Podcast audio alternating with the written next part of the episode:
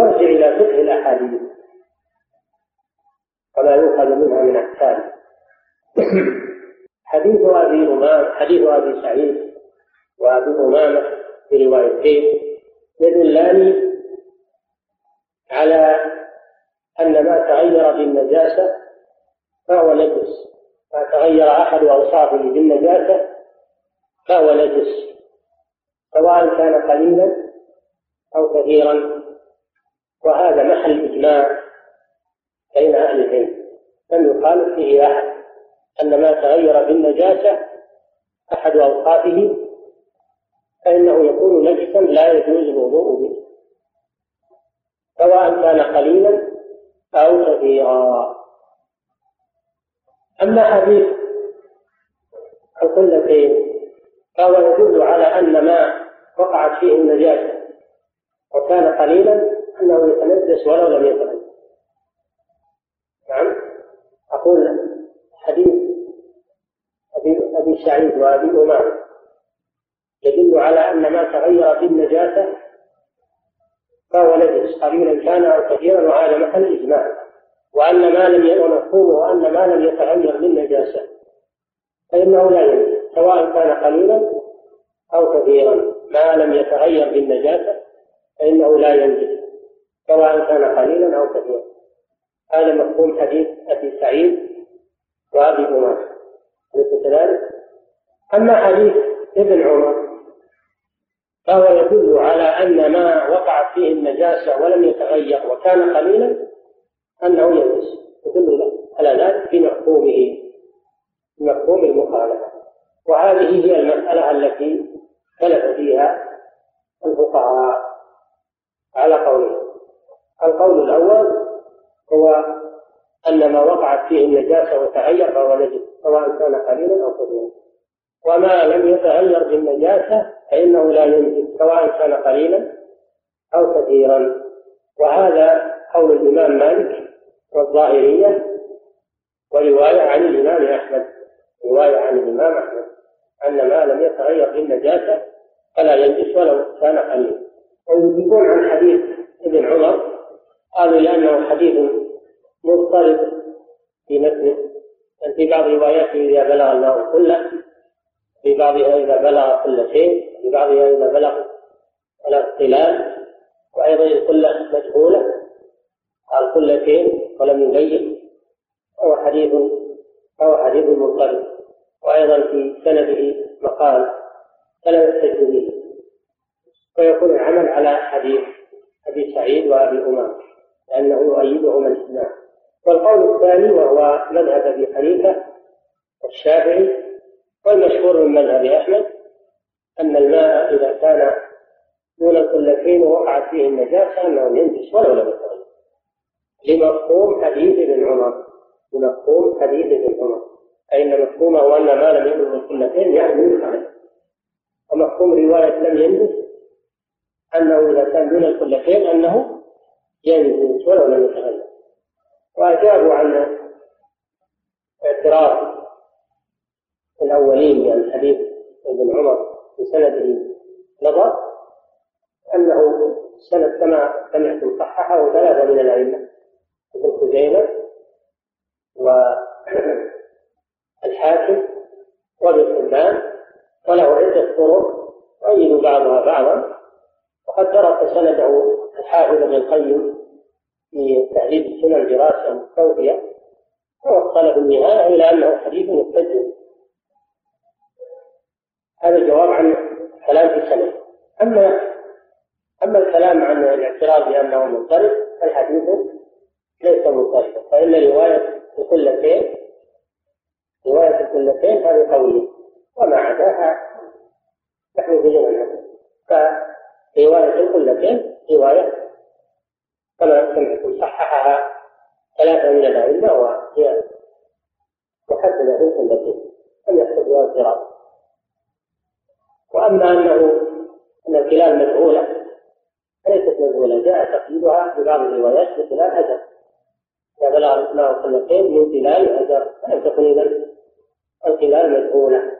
اندفع اعتراضهم على هذا الحديث. والذي رجحه شيخ الإسلام ابن تيمية وابن القيم وجماعة من المحققين هو القول الأول أن الماء لا ينجس إلا بالتغير بالنجاسة سواء كان قليلا أو كثيرا لأن دلالة حديث ابن عمر دلالة مفهوم دلالة مفهوم. دلالة حديث أبي سعيد وأبي أمامة دلالة منطوق دلالة منطوق. مع الإجماع أن الماء لا ينجس إلا بالتغير بالنجاسة القول الأول لا شك أنه أقوى. والقول الثاني أحوط. فيه احتياط لكن من توضأ به وصلى لا نقول من الصلاة باطلة أو من لم يجد غيره لا نقول له تيمم. ما دام أنه ماء ولم يتغير. أحد أوصافه بالنجاسة. فإنه يتوضأ به ويصلى به والحمد لله. أما مع القدرة ومع السعة الإنسان يحتاط ويتوضأ بالماء الذي لا خلاف فيه. يتوضأ بالماء الذي لم يختلف فيه. الاحتياط شيء وعدم الصحة شيء آخر. إذا استفاد من الأحاديث هذه المسائل. المسألة الأولى المسألة الأولى أن الماء إذا تغير بالنجاسة فإنه ينجس سواء كان قليلا أو كثيرا. هذا ما يدل عليه حديث أبي سعيد أمامة المسألة الثانية أن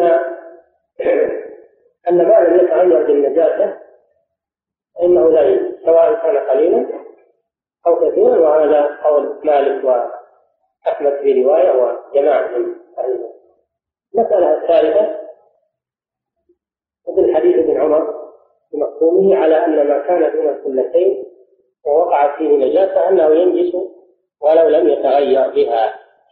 لقوله لم يحمل الخبث ولقوله لم ينجس فمفهومه أن ما دون القلتين يحمل الخبث وأنه ينجس ولو لم يتغير. هذه المسألة الثالثة وهذا قول الأئمة الثلاثة أبي حنيفة والشافعي وأحمد في المشهور عنه. قال المؤلف رحمه الله عن أبي هريرة رضي الله عنه. قال قال رسول الله صلى الله عليه وسلم لا يغتسل أحدكم بالماء الدائم وهو جنوب. رجع مسلم. وللبخاري لا يبولن أحدكم بالماء الدائم الذي لا يجري ثم يغتسل فيه. ولمسلم منه. ولأبي داود ولا يغتسل فيه من الجنابة. هذا الحديث موضوع بيان الماء الذي تحول عن أصله. سبق الحديث الذي قبله أن الماء إذا تحول عن أصله بنجاسة غيرت أحد أوصافه الثلاثة إما ريحه وإما طعمه وإما لونه. أنه يكون نجسا بإجماع أهل العلم. وفي هذا الحديث بيان لون آخر من أنواع التحول وهو الماء الذي استعمل في غسل الجنابة والماء الذي وقع فيه البول. من الآدمي هذا أيضا تحول عن أصله. فقوله صلى الله فقوله عن أبي هريرة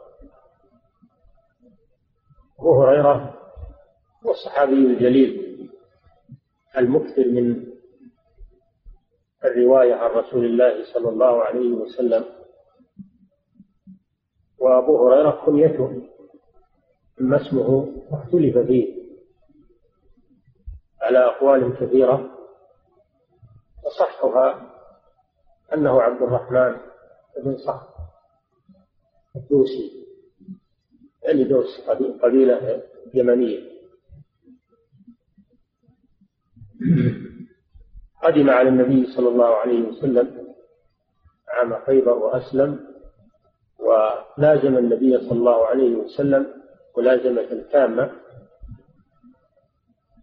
ملازمة تامة من أجل رواية الأحاديث عنه. فكان أكثر الصحابة رواية. كان الصحابة يشتغلون في أمور معاشهم وأمور تجاراتهم وزروعهم. أما هو فتفرغ. تفرغ تفرغا تاما. منذ أسلم. تفرغ لرواية الحديث عن الرسول صلى الله عليه وسلم.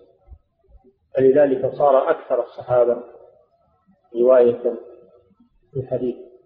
ولا يضاهيه إلا عبد الله بن عمرو بن العاص رضي الله عنه. فإن عبد الله بن عمرو أيضا ممن أكثر الرواية عن رسول الله صلى الله عليه وسلم.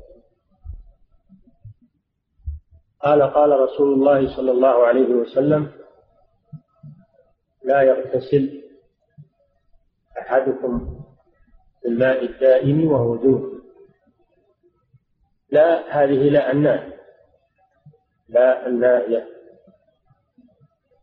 التي تجزم ما بعدها. قوله لا يغتسل يغتسل فعل مضارع مجزوم بلا الناهية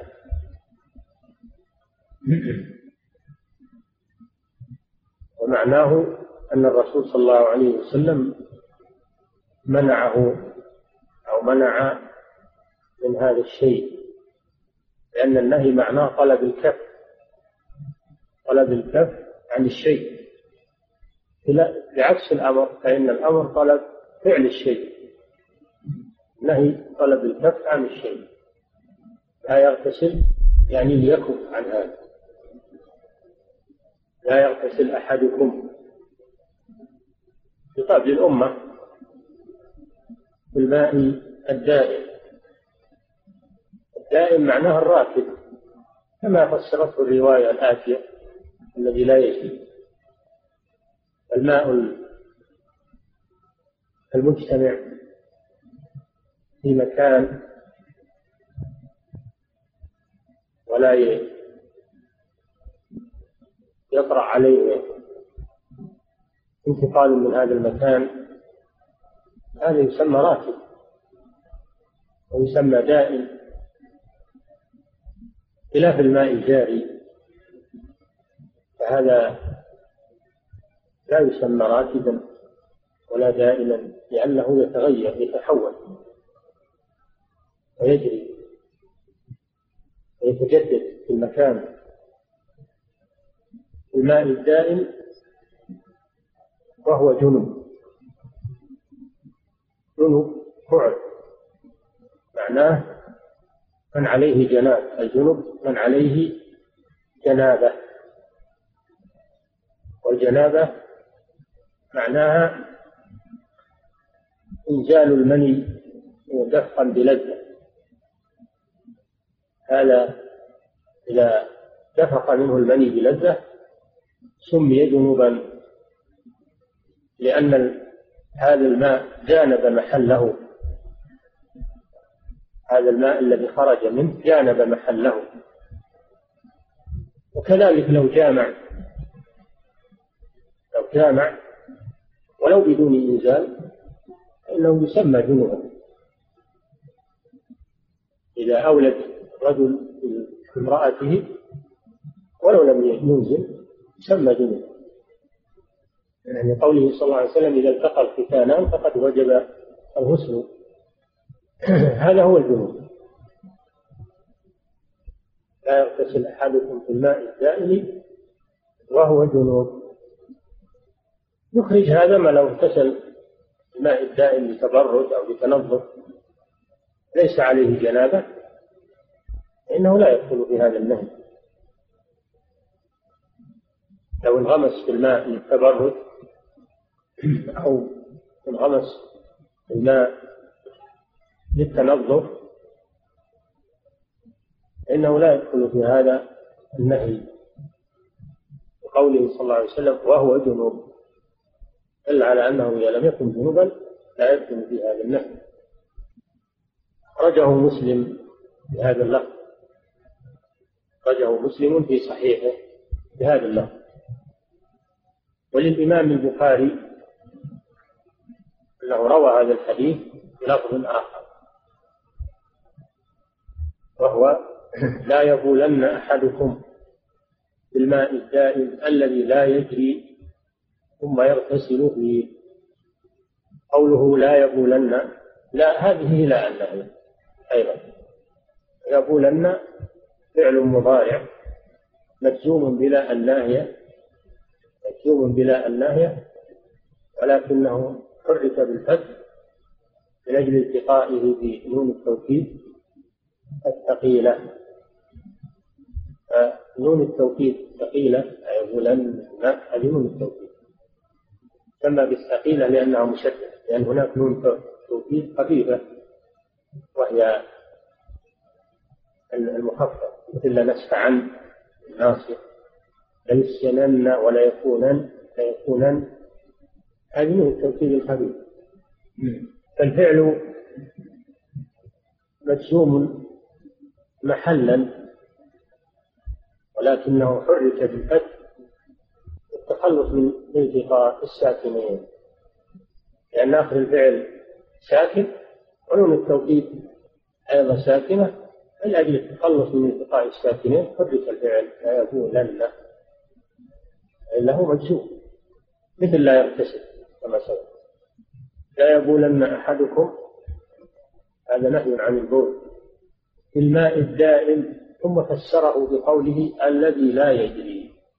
وزادت رواية البخاري على رواية مسلم بتفسير الماء الدائم وأن المراد به الذي لا يجري لا يجري في ساقيه أو في نحوه. ثم يغتسل فيه. ثم هذه حروف العطف. ثم للترتيب مع التراخي. ترتيب مع التراخي. ثم يغتسل ثم يغتسل ثم يغتسل. يجوز فيه ثلاثة وجوه. أما رواية ثم يغتسل في الجزم فيكون معطوفا على لا يقولن. وعرفنا أن لا يقولن في محل جزم فيكون المعطوف عليه مجزوما. أن المعطوف على المجزوم مجزوم. فتقول هذا مجزوم لأنه معطوف على محل لا يقولن الجزم هذا واضح يعني كما نهي عن البول في الماء الدائم أيضا نهي عن الاغتسال فيه وأما رواية الرفع ثم يغتسل فهو على تخفيف فهو على على أنه خبر. يغتسل على أنه خبر لمبتدأ محذوف. خبر لمبتدأ محذوف بعد ثم. والتقدير ثم هو يغتسل فيه. ثم هو يغتسل فيه. يغتسل فعل مضارع مرفوع. بعوده عن الناصب والجازم وعلامة رفعه الضمة الظاهرة وفاعله ضمير مستتر. والجملة في محل رفع خبر لمبتدأ محذوف. ثم يغتسل فيه وكذلك ثم يغتسل فيه منصوب بأن مضمرة بعد بعد ثم. منصوب بأن مضمرة بعد ثم. ويكون المعنى لا يبولن أحدكم في الماء الدائم ثم يحتاج إليه بعد ذلك ويغتسل فيه أو لأنه يحتاجه فيما بعد ليغتسل فيه. ثم يجده قد وقت قد بال فيه ويكون أفسده على نفسه. يكون أفسده على نفسه. مثل قوله صلى الله عليه وسلم لا يضرب أحدكم زوجته ضرب العبد ثم يضاجعها في آخر النهار. ثم يضاجعها في آخر النهار. معناه أنه لا يليق به أن يضربها وهو بحاجة إلى مضاجعتها في آخر النهار. هذا يتنافى كذلك هذا الماء. لا يقول أن فيه وهو بحاجة إليه في المستقبل. هذا على رواية الرفع والنصب. أما على رواية الجزم فيقول منهيا عن الاثنين. منهيا عن البول على حدة والاغتسال أيضا. الاغتسال ثم يغتسل فيه يعني ينغمس. يعني يغتسل فيه يعني ينغمس فيه ولمسلم منه. يعني ولا يغتسل ثم يغتسل منه بدل فيه. فيكون إذا في الروايتين. رواية فيه ورواية منه. أنه منهي عن الاغتسال في هذا الماء سواء انغمس فيه أو اغترف من من خارجه. الماء الذي بال فيه لا يغتسل منه على أي حال سواء انغمس فيه أو اغتسل فيه اغترافا من خارجه. حكم سواء. رواية البخاري تمنع الانغماس ورواية مسلم تمنع تمنع الاغتراب للماء قد بال فيه. قال ولأبي داود الإمام أبو داود سليمان بن الأشعث الثاني صاحب السنن الإمام الجليل من كبار أئمة الحديث ومن أصحاب الإمام أحمد تلاميذه الكبار روى عن النبي صلى الله عليه وسلم هذا الحديث. بلفظ ولا يغتسل فيه من الجنابة. ولا يغتسل فيه من الجنابة فهذه الرواية تفترق عن رواية البخاري تفترق عن رواية البخاري لأنها نهت عن الاغتسال فيه على حد رواية البخاري نهت عن الجمع بين الأمرين البول والاغتسال بالماء الدائم. رواية أبي داود نهت عن الاغتسال ولو لم يكن فيه. نهت عن الاغتسال فيه والانغماس فيه ولو لم يسبقه تبول. فتكون مثل رواية مسلم الأولى.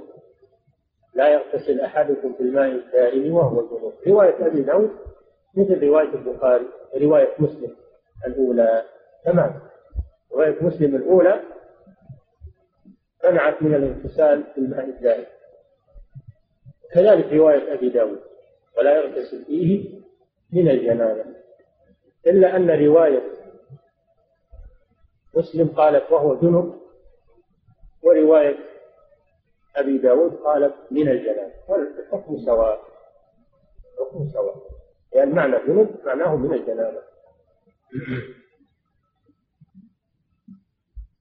ولا يغتسل فيه ينغمس فيه من الجنابة أي رفع الجنابة ذو جنابة أو ذنوب بمعنى واحد. وذنوب هذا وصف يصلح للذكر والأنثى. يقال رجل جنوب امرأة جنوب ويصلح للجمع والمفرد رجل جنوب وجماعة جنوب قال الله تعالى يا أيها الذين آمنوا لا تقربوا الصلاة وأنتم سكارى حتى تعلموا ما تقولون ولا جنوبا إلا عابر سبيل. أطلق جنوب على الجماعة ولا جنوبا أي وأنتم مجنبون. أي وأنتم مجنبون. نهى عن دخول المساجد الجلوس فيها لمن عليه جنابة. فالجنوب لا يصلح ولا يجوز أن يجلس في المسجد. إلا عابر سبيل المرور لا يجوز يجوز للجنوب أن يمر مع المسجد. كذلك الحائض يجوز الأمر مع المسجد. في حاجة أو لتكليم شخص جالس في المسجد ولا ولا يلبث فيه ولا يجلس لا بأس. إلا عابر سبيل حتى تغتسل الشاهد قوله ولا جنوبا أنه أطلق جنوب على الجماعة. دل على أن هذا اللفظ يطلق على المفرد وعلى الجمع ويطلق على المذكر وعلى المؤنث ومعناه كما سبق. ثم أيضا نلمح من من هذا الحديث الشريف برواياته وجوب احترام مرافق الناس. وجوب احترام مرافق الناس. المياه التي يحتاجها الناس الشراب أو لسقي دوابهم لا يجوز لأحد أن يأتي ويقدرها عليهم بأن يبول فيها أو يغتسل فيها من الجنابة لأن هذا يكرهها على الناس ويوسخها. وقد جاء في الأحاديث الأخرى النهي عن البول في الموارد. قال صلى الله عليه وسلم اتقوا الملاعن الثلاث. ذكر منها البول في الموارد. والذي يتخلى في طريق الناس وتحت الأشجار المثمرة وغير ذلك. يعني الأشياء التي الناس بحاجة إليها من الظل أو الطرق التي يمشون فيها أو الموارد التي يردونها سواء بال في نفس الماء أو تغوط في نفس الماء أو على حافته على حافة الماء محل تناول الناس للماء من هذا الغدير أو من هذا البير أو هذه البركة لا يجوز لأحد أن يأتي ويقضي حاجته في هذه المواد ومن فعل ذلك فإنه ملعون. فإنه ملعون لأن الناس يلعنونه أنه أفسد عليه. فيكون هذا الحديث أيضا من جملة الأحاديث التي تدل على احترام مرتفقات الناس في مشاربهم ومستظلاتهم وفي طرقهم. يتناول هذا كل ما فيه أذية للناس حتى في الطرق البرية. إذا كان على الطرق البرية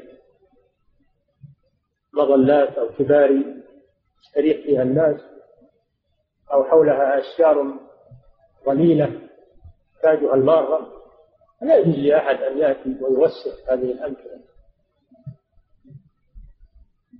لا يجوز لأحد أنه يأتي ويوسخ هذه الأمكنة أو ينجسها عليه. يعني بعض الناس ليس عنده مرور. يأتي ويستقل في هذا المكان فإذا خلص وضع الفضلات وربما يذبح الذبيحة في هذا الظل مخلفاتها أو يغير زيت السيارة في هذا الظل أو ما أشبه ذلك يترك فيه فضلات الطعام. ثم إذا جاء الناس من بعده وجدوه قد أفسد عليهم هذا فيدعون عليه باللعنة وهو مستحق لذلك. فيجب احترام المرافق التي يحتاجها الناس في مشاربهم وفي طرقاتهم وفي أمكنة ظلهم. حتى الأمكنة التي يجلس فيها الناس التحدث إذا كان فيه ظل يتحدث فيه الناس ويجلسون فيه لأحد أن يأتي ويقدر هذا المكان عليه؟ أن هذا من حقوق المسلمين؟ الشاهد ما نحن فيه في هذا الحديث في رواية. هذا الحديث استفاد منه عدة أحكام. استفاد منه عدة أحكام.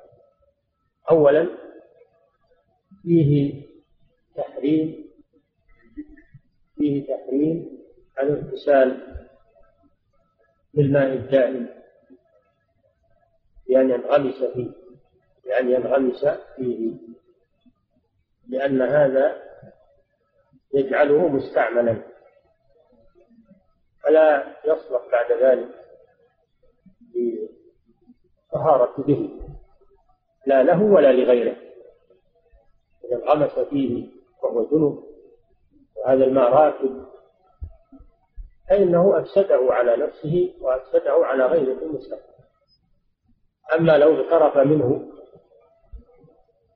لو اغترف منه وتطهر خارجه وانساب الماء المستعمل إلى مكان آخر هذا لا حرج فيه. لأن المنهي عنه الانغماس الانغماس فيه. هذا إذا لم يسبقه تبول إذا كان ماء طهورا لم يسبق أن تبول فيه؟ فإنه يغتسل من خارجه. ولا ينغمس فيه. أما الماء الذي يجري فلا بأس أن الإنسان ينغمس فيه. الماء الذي يجري ويتجدد لا بأس أن الإنسان ينغمس فيه. لأنه يذهب. القدر الذي استعمله يذهب ويأتي جديد يبتدل وهكذا يتجدد. لا بأس بذلك. أن المنهي عنه من الماس في الماء الدائم فقط. وكذلك الماء الكثير الراكد الكثير مثل البحيرة كبيرة أو أو جابية كبيرة خابية من الخوابي اجتمع فيها ماء كثير. لا بأس أن الإنسان ينغمس فيها لأن هذا لا يؤثر عليها لكثرتها. إنما النهي والله أعلم المياه القليلة المحدودة التي لا تجري راكبة ثانيا يدل الحديث على تحريم الماء على تحريم البول. على تحريم البول في الماء الدائم الذي لا يجري. لأن ذلك يسلبه الطهورية ويفسده على نفسه وعلى غيره. فلا يجوز له أن يبول في الماء الدائم. أما الماء الجاري والماء المستبشر الكثير هذا لا يضره البول. وإن كان وإن كان من الأدب والمروءة ألا يتبول فيه. ولكن لو تبول فيه فإنه لا يؤثر فيه. إنه ماء مستبحر أو ماء جاري لا يؤثر فيه.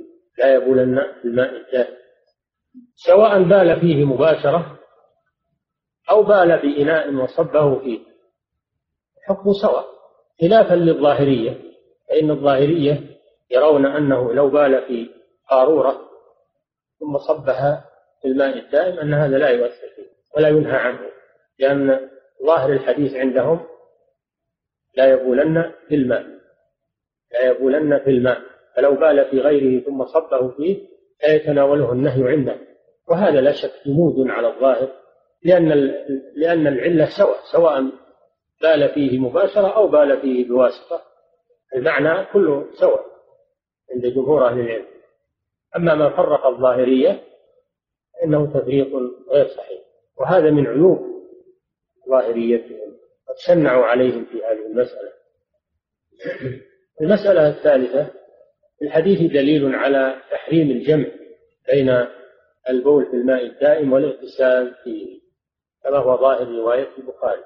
هذا من باب أولى. إذا حرم إذا حرم إذا إذا إذا نهي عن البول فيه على حدة والاغتسال فيه على حدة فالجمع بينهما من باب أولى أنه منهي عنه.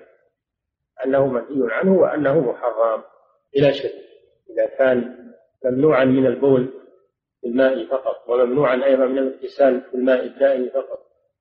فالجمع بينهما من باب أولى بالمعنى وقد جاءت به رواية الإمام البخاري.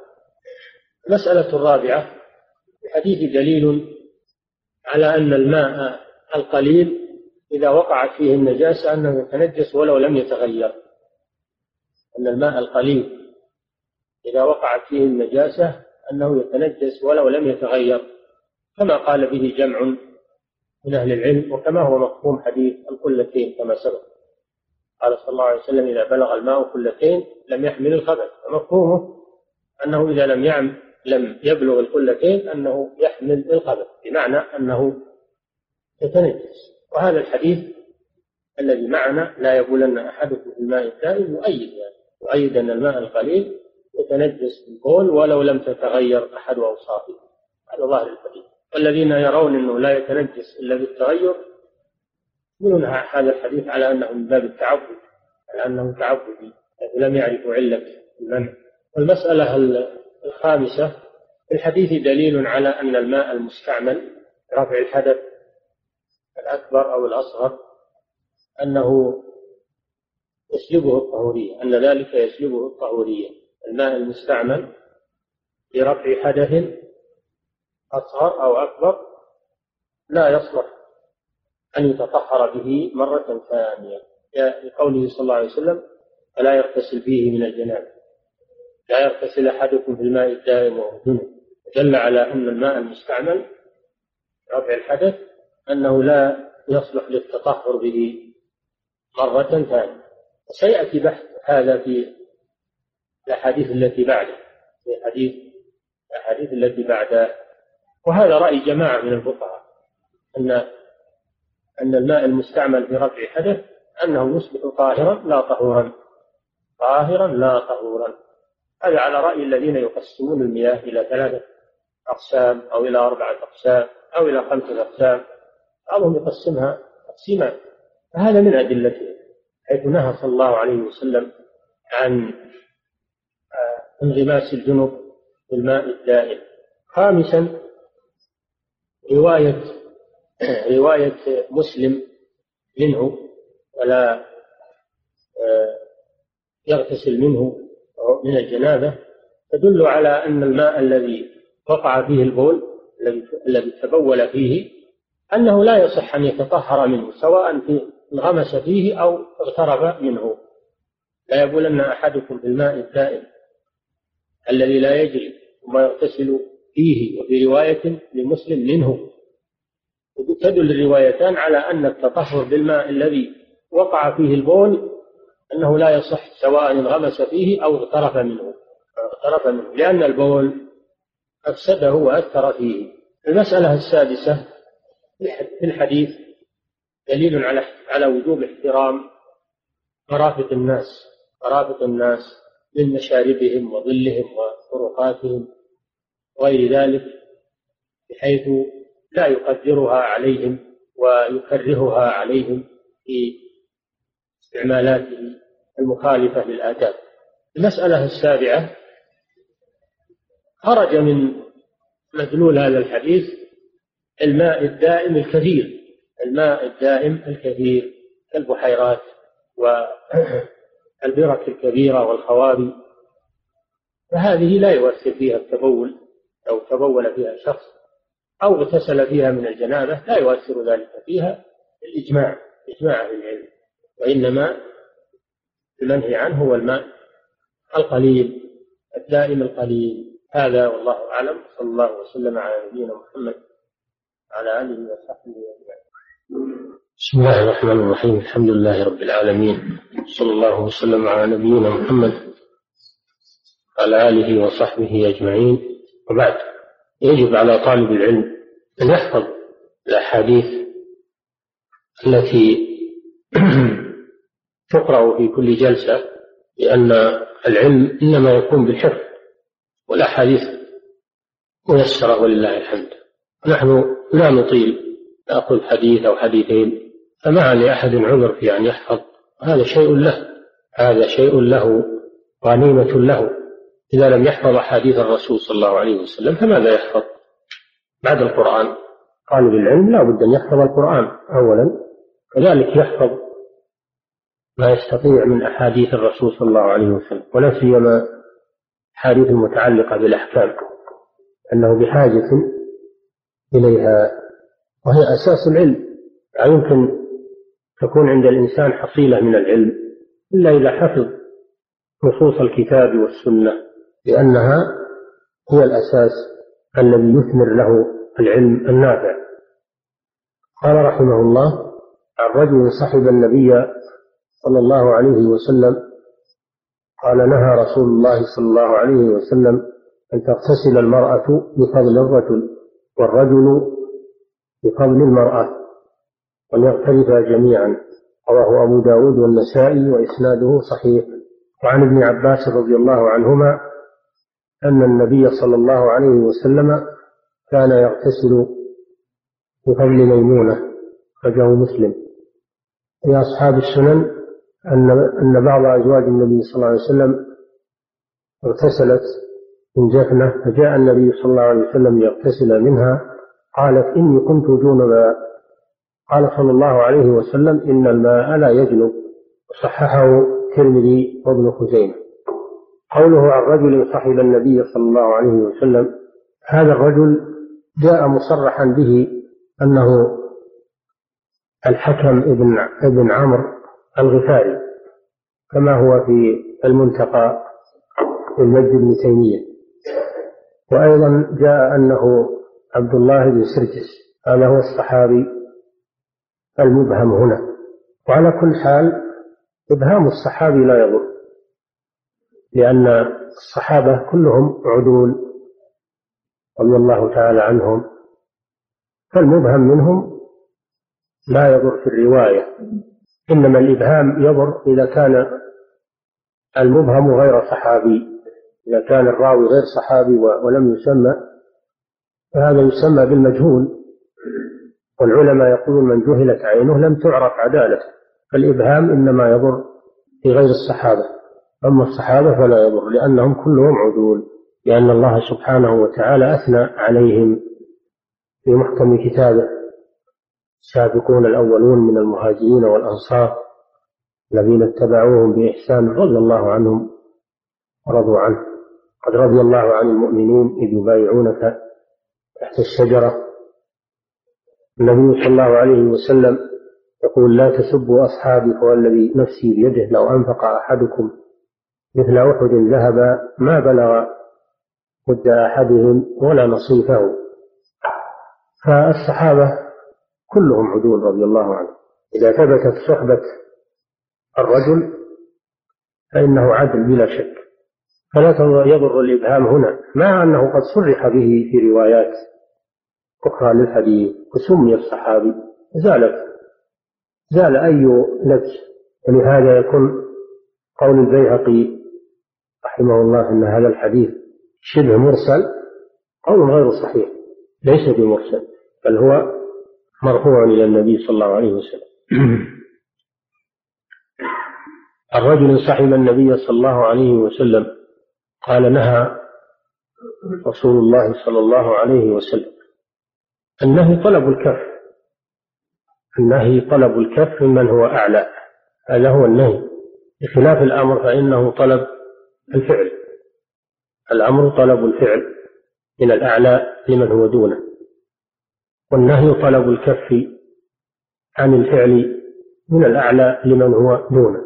نهى رسول الله صلى الله عليه وسلم أن تغتسل المرأة يعني من الجنابة أو الحدث الأكبر الحيض أو النفاس أن تغتسل المرأة بفضل الرجل أي الماء الذي يبقى بعد اغتسال الرجل الماء الذي يبقى في الإناء بعد اغتسال الرجل. لا تغتسل به المرأة. هذا مفهوم هذا هذا معنى الحديث. ولا الرجل أي ونهى أن يغتسل الرجل بفضل المرأة. أي بما بقي في الإناء بعد اغتسالها منه. وليغترفا جميعا. يغترفا من الإناء جميعا فيغتسلا من الإناء جميعا. الزوج مع زوجته لا بأس أن يغتسلا جميعا من إناء واحد. هذا خاص بالزوجين لأن كل منهما يباح له أن ينظر إلى الآخر. حكم النكاح هذا في الاغتسال. كذلك في الوضوء لا بأس أن يغتسل أن يتوضأ الرجل والمرأة من محارمه. أن يتوضأ الرجل والمرأة التي من محارمه من إناء واحد. لا بأس بذلك قد كان النبي صلى الله عليه وسلم يغتسل هو وبعض أزواجه من إناء واحد. تختلف أيديهما فيه يقول لها تقول له دعني. كل واحد يقول للآخر دع لي دع لي يعني اترك لي شيئا من الماء. هذا معنى قوله وليغترفا أي من الإناء جميعا قال أخرجه أبو داود والنسائي وإسناده صحيح. إسناده وإسناده صحيح. هذا من الحافظ بن حجر المؤلف. إسناده صحيح ردا على ابن حزم. لأنه يقول إن هذا الحديث ضعيف لأنه من رواية من رواية داود الأودي وهو ضعيف. والصواب أن داود يطلق على رجلين داود الأودي داود الأودي يطلق على رجلين. أحدهما ثقة وهو داود بن عبد الله الأودي. والثاني ضعيف وهو داود بن يزيد الأودي. هذا ضعيف. فابن حزم رحمه الله ظن أن هذا الحديث من رواية داود بن يزيد الأودي فضعفه والصواب أنه من رواية داود بن عبد الله الأودي وهو ثقة. الحديث صحيح كما قال ابن حجر في البلوغ. فاندفع الاعتراضان اعتراض البيهقي رحمه الله لأن الحديث مرسل لإبهام الصحابي واندفع اعتراض ابن حزم رحمه الله لأن الحديث ضعيف لأن قوله مبني على توهم أن الراوي هو داود بن يزيد الأودي. قالوا عن ابن عباس رضي الله عنهما ابن عباس إذا أطلق كلا فالمراد به عبد الله عبد الله بن عباس. حبر الأمة وترجمان القرآن. دعا النبي صلى الله عليه وسلم قال فقال اللهم فقهه في الدين وعلمه التأويل. دعا صلى الله عليه وسلم بهذا الدعاء. اللهم فقهه في الدين وعلمه التأويل يعني تفسير القرآن. لأن التأويل عند السلف المراد به التفسير. إنما صار يسمى التأويل صرف اللفظ عن ظاهره إلى معنى آخر هذا عند المتأخرين. أما عند السلف فالتأويل يراد به تفسير القرآن. فصارت هذه الدعوة النبوية مباركة على عبد الله بن عباس. رزقه الله فقها عظيما ورزقه الله علما بمعاني كتاب الله عز وجل حتى سمي ترجمان القرآن ولقب بحبر الأمة. بسعة علمه وكان في عهد النبي صلى الله عليه وسلم صغير السن. كذلك كان في عهد الخلفاء عهد أبي بكر الصديق وعهد عمر كان صغيرا. كان عمر يحضره مع أكابر الصحابة عند المشورة. كان يحضره مع أكابر الصحابة وهو صغير. فقال بعضهم إن لنا أبناء يعني لما لا يحضرون؟ بين لهم عمر رضي الله عنه فضل ابن عباس لأن امتحنهم. فقال عرض عليهم سورة النصر إذا جاء نصر الله والفتح ورأيت الناس يدخلون في دين الله أفواجا فسبح بحمد ربك واستغفره. فقالوا أمرنا إذا إذا انتصر الإسلام فتح الله مكة أن نستغفر وأن نتوب إلى الله عز وجل. فقال ما تقول يا ابن عباس؟ قال هذه في أجل رسول الله صلى الله عليه وسلم. هذه علامة جعلها الله لمحمد صلى الله عليه وسلم في أمته. إذا فتح الله مكة ودخل الناس في دين الله أفواجا فهذا علامة على قرب أجل رسول الله صلى الله عليه وسلم. فقال ما أرى فيها إلا ما ترى. وبذلك ظهر علم ابن عباس هذا الصغير وفضله والسر في كون عمر رضي الله عنه يحضره هذا هو عبد الله بن عباس. عن ابن عباس رضي الله عنهما أن النبي صلى الله عليه وسلم كان يغتسل من فضل ميمونة من فضل يعني باقي باقي الماء الذي اغتسلت منه أم المؤمنين ميمونة. ميمونة بنت الحارث الهلالية زوج النبي صلى الله عليه وسلم.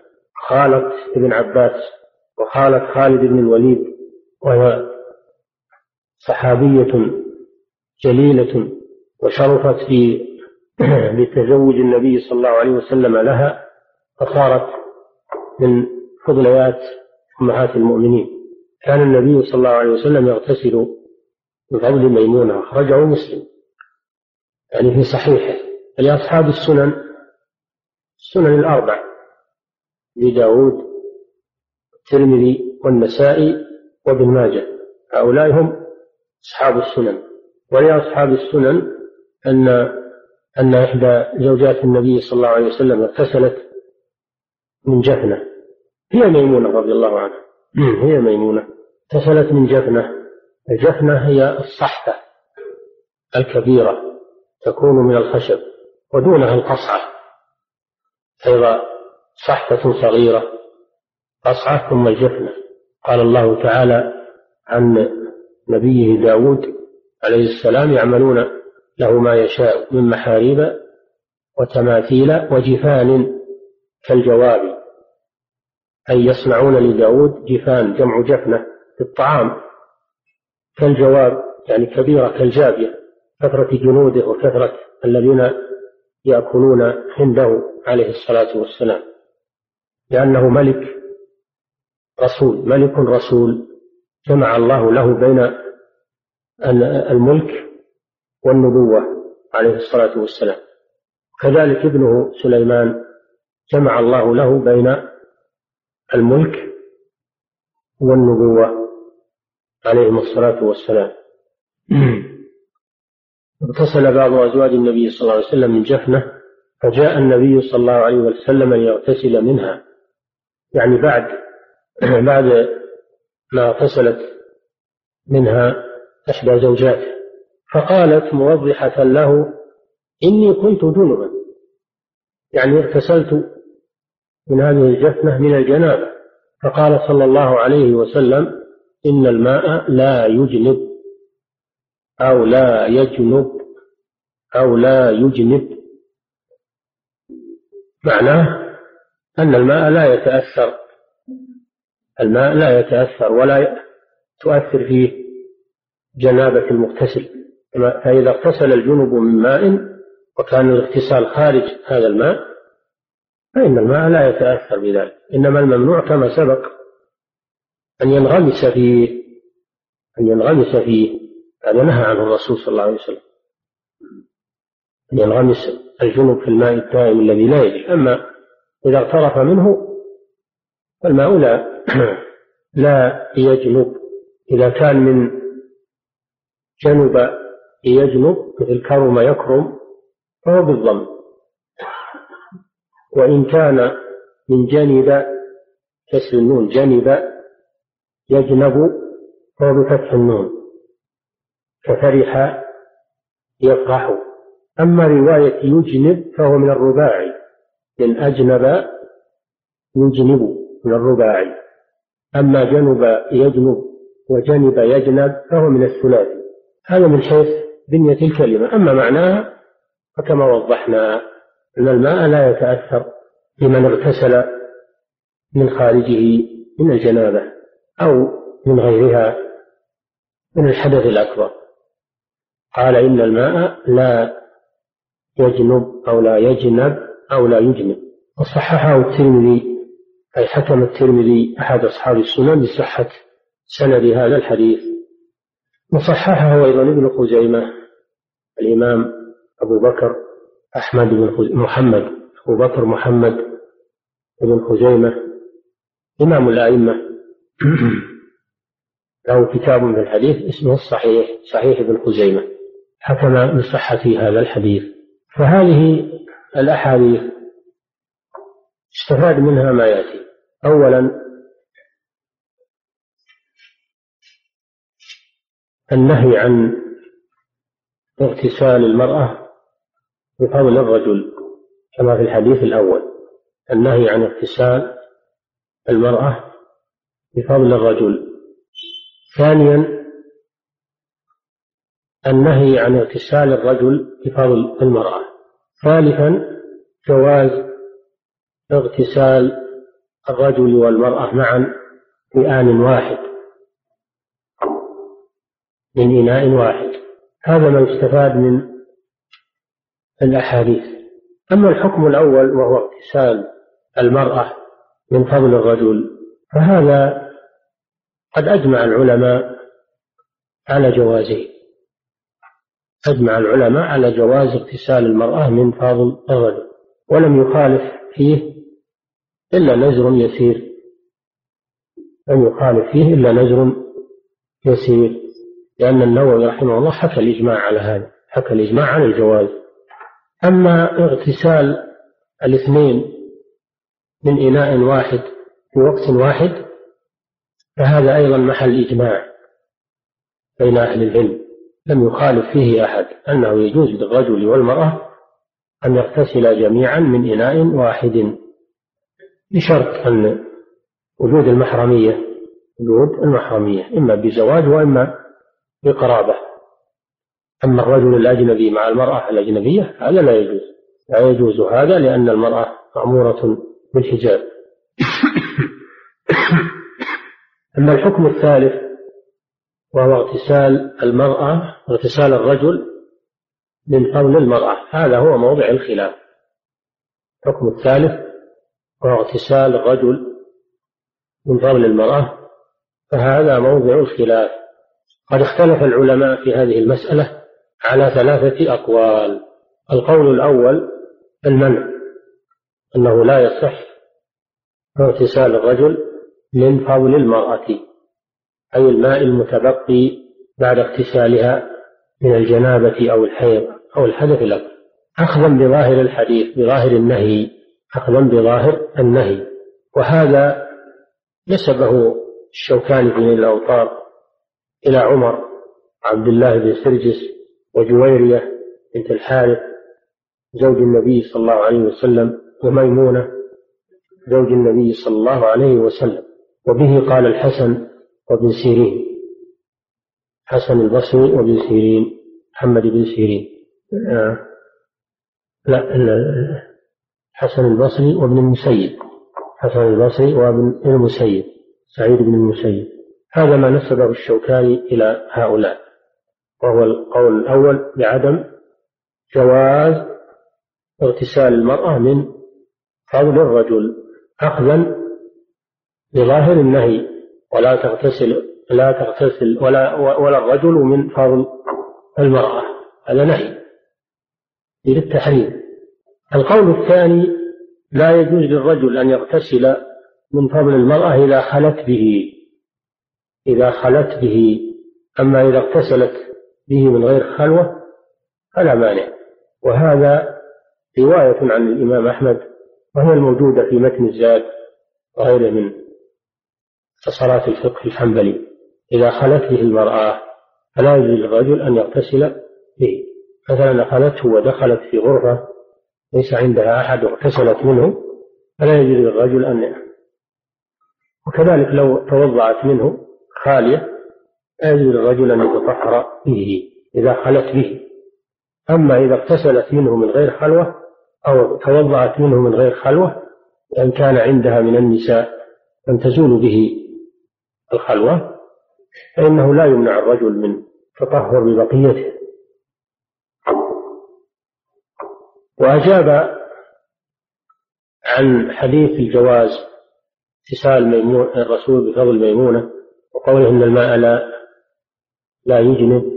أجاب عن ذلك بأن المراد ما لم تخلو به أن المراد ما لم تخلو به ما لم تخلو به. فحمل حديث المنع على ما ما خلت به وأحاديث الجواز على ما لم تخلو به. هذا القول. القول الثاني وهو رواية عن أحمد. وقول إسحاق بن راهويه هو جماعة من محدث كما في متن الزاد وغيره. القول الثالث وهو قول جمهور أهل العلم. قول جمهور أهل العلم. جواز أن يغتسل الرجل من فضل المرأة مطلقا. خلت به أو لم تخل به أخذا بحديث ابن عباس أخذا من حديث ابن عباس في رواية مسلم ورواية أصحاب السنن وهو واضح في اغتسال الرسول صلى الله عليه وسلم من فضل ميمونة. والتعليل بقوله إن الماء لا يجلب واضح في هذا. فأجازوا أن يغتسل الرجل من البقية التي اغتسلت منها المرأة. من حدث أكبر أخذا بحديث ابن عباس بروايتيه عند مسلم وعند أصحاب السنن وأجابوا عن حديث الحديث الأول نهى الرجل المرأة أن تغتسل بفضل الرجل والرجل بفضل المرأة. أجابوا عن هذا بعدة أجوبة. أجابوا عنه بعدة أجوبة. أحسنها ما قاله الحافظ بن حجر أن حديث النهي محمول على الكراهة على كراهة التنزيه. وأحاديث الجواز محمولة على الإباحة. جمعوا بين الأحاديث بحمل حديث النهي على كراهة التنزيه وحديث ابن عباس على على الصحة على الصحة مع الكراهة. لأن النهي القاعدة أن النهي الأصل فيه التحريم هذا هو الأصل. إلا إذا جاء ما يصرفه عن التحريم فإنه ينصرف. وجاء في هذا ما يصرفه إلى التحريم إلى إلى إلى الكراهة. جاء في حديث النهي هذا ما يصرفه عن التحريم وهو حديث ابن عباس. فهو ماش على القاعدة أن المراد بالنهي التنزيه كراهة التنزيه. فربما يسأل سائل ويقول أنتم تقولون إن إن, إن اغتسال الرجل في المرأة تقولون إنه مكروه. هل النبي صلى الله عليه وسلم يفعل المكروه؟ نقول لا الرسول لا يفعل المكروه. الرسول صلى الله عليه وسلم يفعل هذا لبيان الجواز للأمة وهذا في حقه ليس مكروها. بيان الجواز وبيان التشريع ليس مكروها في حقه صلى الله عليه وسلم وإنما يكون مكروها في حق غيره فقط.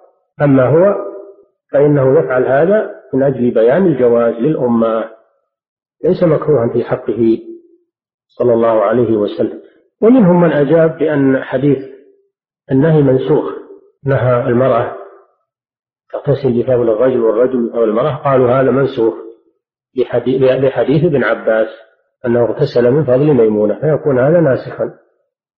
ولكن النسخ يحتاج إلى معرفة التاريخ وأيضا النسخ لا يصار إليه إلا عند تعذر الجمع. النسخ يحتاج إلى أمرين بل إلى أمور.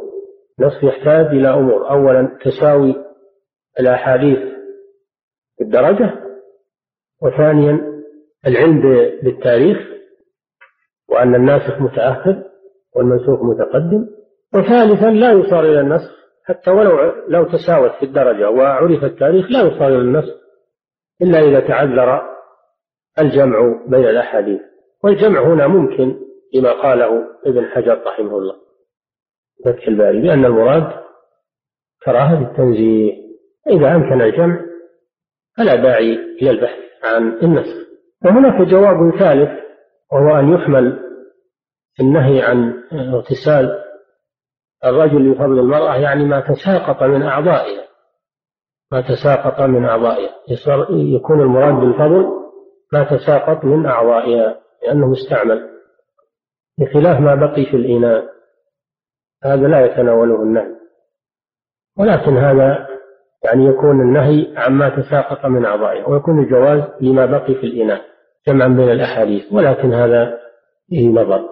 وأحسن ما قيل هو ما قاله ابن حجر رحمه الله أن المراد كراهة التنزيه لأن النهي إذا صرفه صارف عن التحريم حمل عليه وصار جمعا بين الأحاديث. إذا يقال يجوز للرجل أن يتطهر بفضل المرأة إلا أن الأولى عدم ذلك يكون من كراهة التنزيه. هذا هو أرجح الأقوال وهذا هو القول الراجح. أما القول بتحريم كما هو القول الأول أو القول بما تحريم ما خلت به كل هذه مرجوحة أقوال مرجوحة. والراجح هو قول الجمهور أنه يجوز للرجل أن يتوضأ أو يغتسل بما بفضل ما تطهرت منه المرأة. هذا هو القول الراجح من الأقوال الثلاثة. الله تعالى أعلم وصلى الله وسلم على نبينا محمد وعلى آله وصحبه أجمعين. صلى الله وسلم على نبينا محمد وعلى آله وصحبه وبعد. قال المؤلف رحمه الله وعن أبي هريرة رضي الله عنه أن رسول الله صلى الله عليه وسلم قال طهور إناء أحدكم إذا ولغ فيه الكلب أن يغسله سبع مرات أولاهن بالتراب. رجعه مسلم. وفي لفظ له فليرقه. وفي رواية للترمذي أخراهن أو أولاهن. وعن أبي قتادة رضي الله عنه أن رسول الله صلى الله عليه وسلم قال في الهرة إنها ليست بنجس إنها من الطوافين عليكم. أخرجه الأربعة. صححه الترمذي وابن خزيمة. هذان الحديثان في بيان حكم سؤر الكلب وسؤر الهرة. والسؤر هو الباقي بعد هو السؤر هو الباقي بعد شراب الكلب الباقي من الماء بعد شراب الكلب أو شراب الهرة منه. وكذلك في الأكل السؤر هو البقية من من الشراب. أو من الأكل الذي يأكل منه الإنسان أو أو البهائم. هذا هو السؤر وقوله عن أبي هريرة رضي الله عنه أن النبي صلى الله عليه وسلم قال طهور إناء أحدكم طهور بضم الطاء مصدر معناه تطهير معناه تطهير تطهير إناء أحدكم. أما طهور بفتح الطاء فمعناه الشيء الذي يطهر به. الشيء الذي يطهر به. قالوا له طهور. وأنزلنا من السماء ماء طهورا.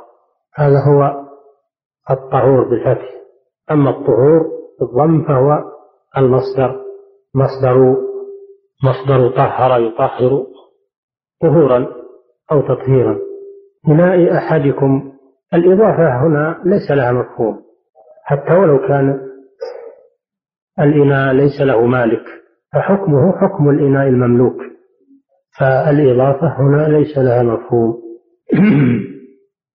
إذا ولغ فيه الكلب ولغ الولوغ هو إدخال ولوغ الكلب هو إدخال لسانه في الماء ثم يحركه سواء شرب منه أو لم يشرب. هذا هو الولوغ. يقال ولغ الكلب إذا أدخل لسانه في الماء وحركه. هذا هو معنى ولغ الكلب. أي إذا أدخل لسانه في الماء وحركه وشرب منه أو لم يشرب. إذا ولغ فيه الكلب أن يغسله هذا خبر المبتدأ لأن طهور هذا مبتدأ. خبره أن يغسله وأن يقال لها عن المصدرية تنصب ما فعل تنصب الفعل الذي بعدها يغسله منصوب بأن المصدرية. وأن وما دخلت عليه في تأويل مصدر خبر المبتدأ. تقديره غسله. طهور إناء أحدكم إذا ولغ فيه الكلب غسله. هذا المصدر المنسبك من أن وما دخلت عليه. مثل وأن تصوموا خير لكم وأن تصوموا خير لكم. أن تصوموا أن وما دخلت عليه في تأويل مصدر مبتدأ. وخير لكم خبر. والتقدير صومكم خير لكم. فقوله هنا أن يغسله هو في تأويل مصدر غسله. سبع مرات سبع مرات منصوب على أنه نائب عن المفعول المطلق. نائب عن المفعول المطلق. أو تقول نائب عن المصدر. لأن التقدير أن يغسله غسلا سبع مرات. ثم حذف غسلا وأناب عنه العدد السبع. كما تقول كما تقول ضربه خمسا أي خمس ضربات. فالمصدر ينوب عنه عدده أحيانا. ينوب عنه عدده كما في هذا الموضع. سبع مرات أي سبع غسلات. أولاهن أولى عن المرة الأولى. المرة الأولى بالتراب. يعني مصحوبة بالتراب يعني استعمل التراب مع الغسلة الأولى سواء وضع التراب في الإناء ثم صب الماء عليه أو صب الماء فيه ثم زر التراب على الماء أو خلطهما جميعا وصبهما في الإناء. المهم أن تكون الغسلة الأولى بالتراب. هذه هي أصح الروايات. اتفق عليها الشيخان. أولاهن. جاءت روايات أخرى كما عند الترمذي أخراهن أو أولاهن شك من الراوي. وفي بعض الروايات إحداهن في بعض الروايات عفروه الثامنة بالتراب الثامنة روايات متعددة. ومن هنا حكم بعض العلماء على هذه اللفظة بأنها مضطربة لأنها جاءت في عدة روايات أولاهن أولاهن أخراهن أو أولاهن إحداهن الثامنة. قال هذا مضطرب والصحيح أنه لا اضطراب في الحديث لأن رواية أولاهن أصح لأنها رواها الشيخان فيؤخذ بها يؤخذ بالرواية الصحيحة ولا يكون هناك اضطراب إلا إذا تساوت الروايات تساوت الروايات في الدرجة وهنا لم تتساوى الرواية الأولى أصح. فيؤخذ بها. فلا يكون في الحديث إذن اضطراب وعن أبي قتادة رضي الله عنه هذه كنايته أو كنيته كنيته أبو قتادة. أما اسمه الحارث ابن ربعي الصحابي الأنصاري الجليل فارس رسول الله صلى الله عليه وسلم وأحد الشجعان المجاهدين في سبيل الله.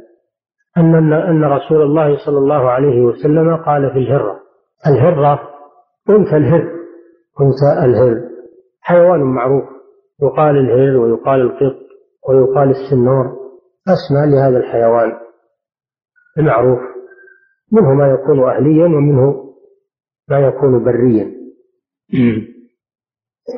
والكلام الآن في الهر الأهلي الهرة الأهلية. قال رسول الله صلى الله عليه وسلم في الهرة إنها ليست بنجس نجس فتح الجيم كلمة يوصف بها الواحد ويوصف بها الجمع. يقال رجل نجس ويقال رجال نجس. كما قال تعالى إنما المشركون نجس. ويقال امرأة نجس ورجل نجس. فهي كلمة تلزم بنية واحدة في المذكر وفي المؤنث وفي المفرد وفي الجمع. والنجس ضد الطاهر. النجس ضد الطاهر. قال إن الهرة ليست بنجس. والسبب في هذا والعلة إنها من الطوافين عليكم. طوافين طواف طوافين جمع طواف. الطواف هو المتردد المتردد على الناس في بيوتهم. قالوا له طواف. مثل الخدم. لما كانوا يترددون على أسيادهم بالخدمة قال الله سبحانه وتعالى فيهم طوافون عليكم بعضكم على بعض. يا أيها الذين آمنوا يستأذنكم الذين ملكت أيمانكم إلى قوله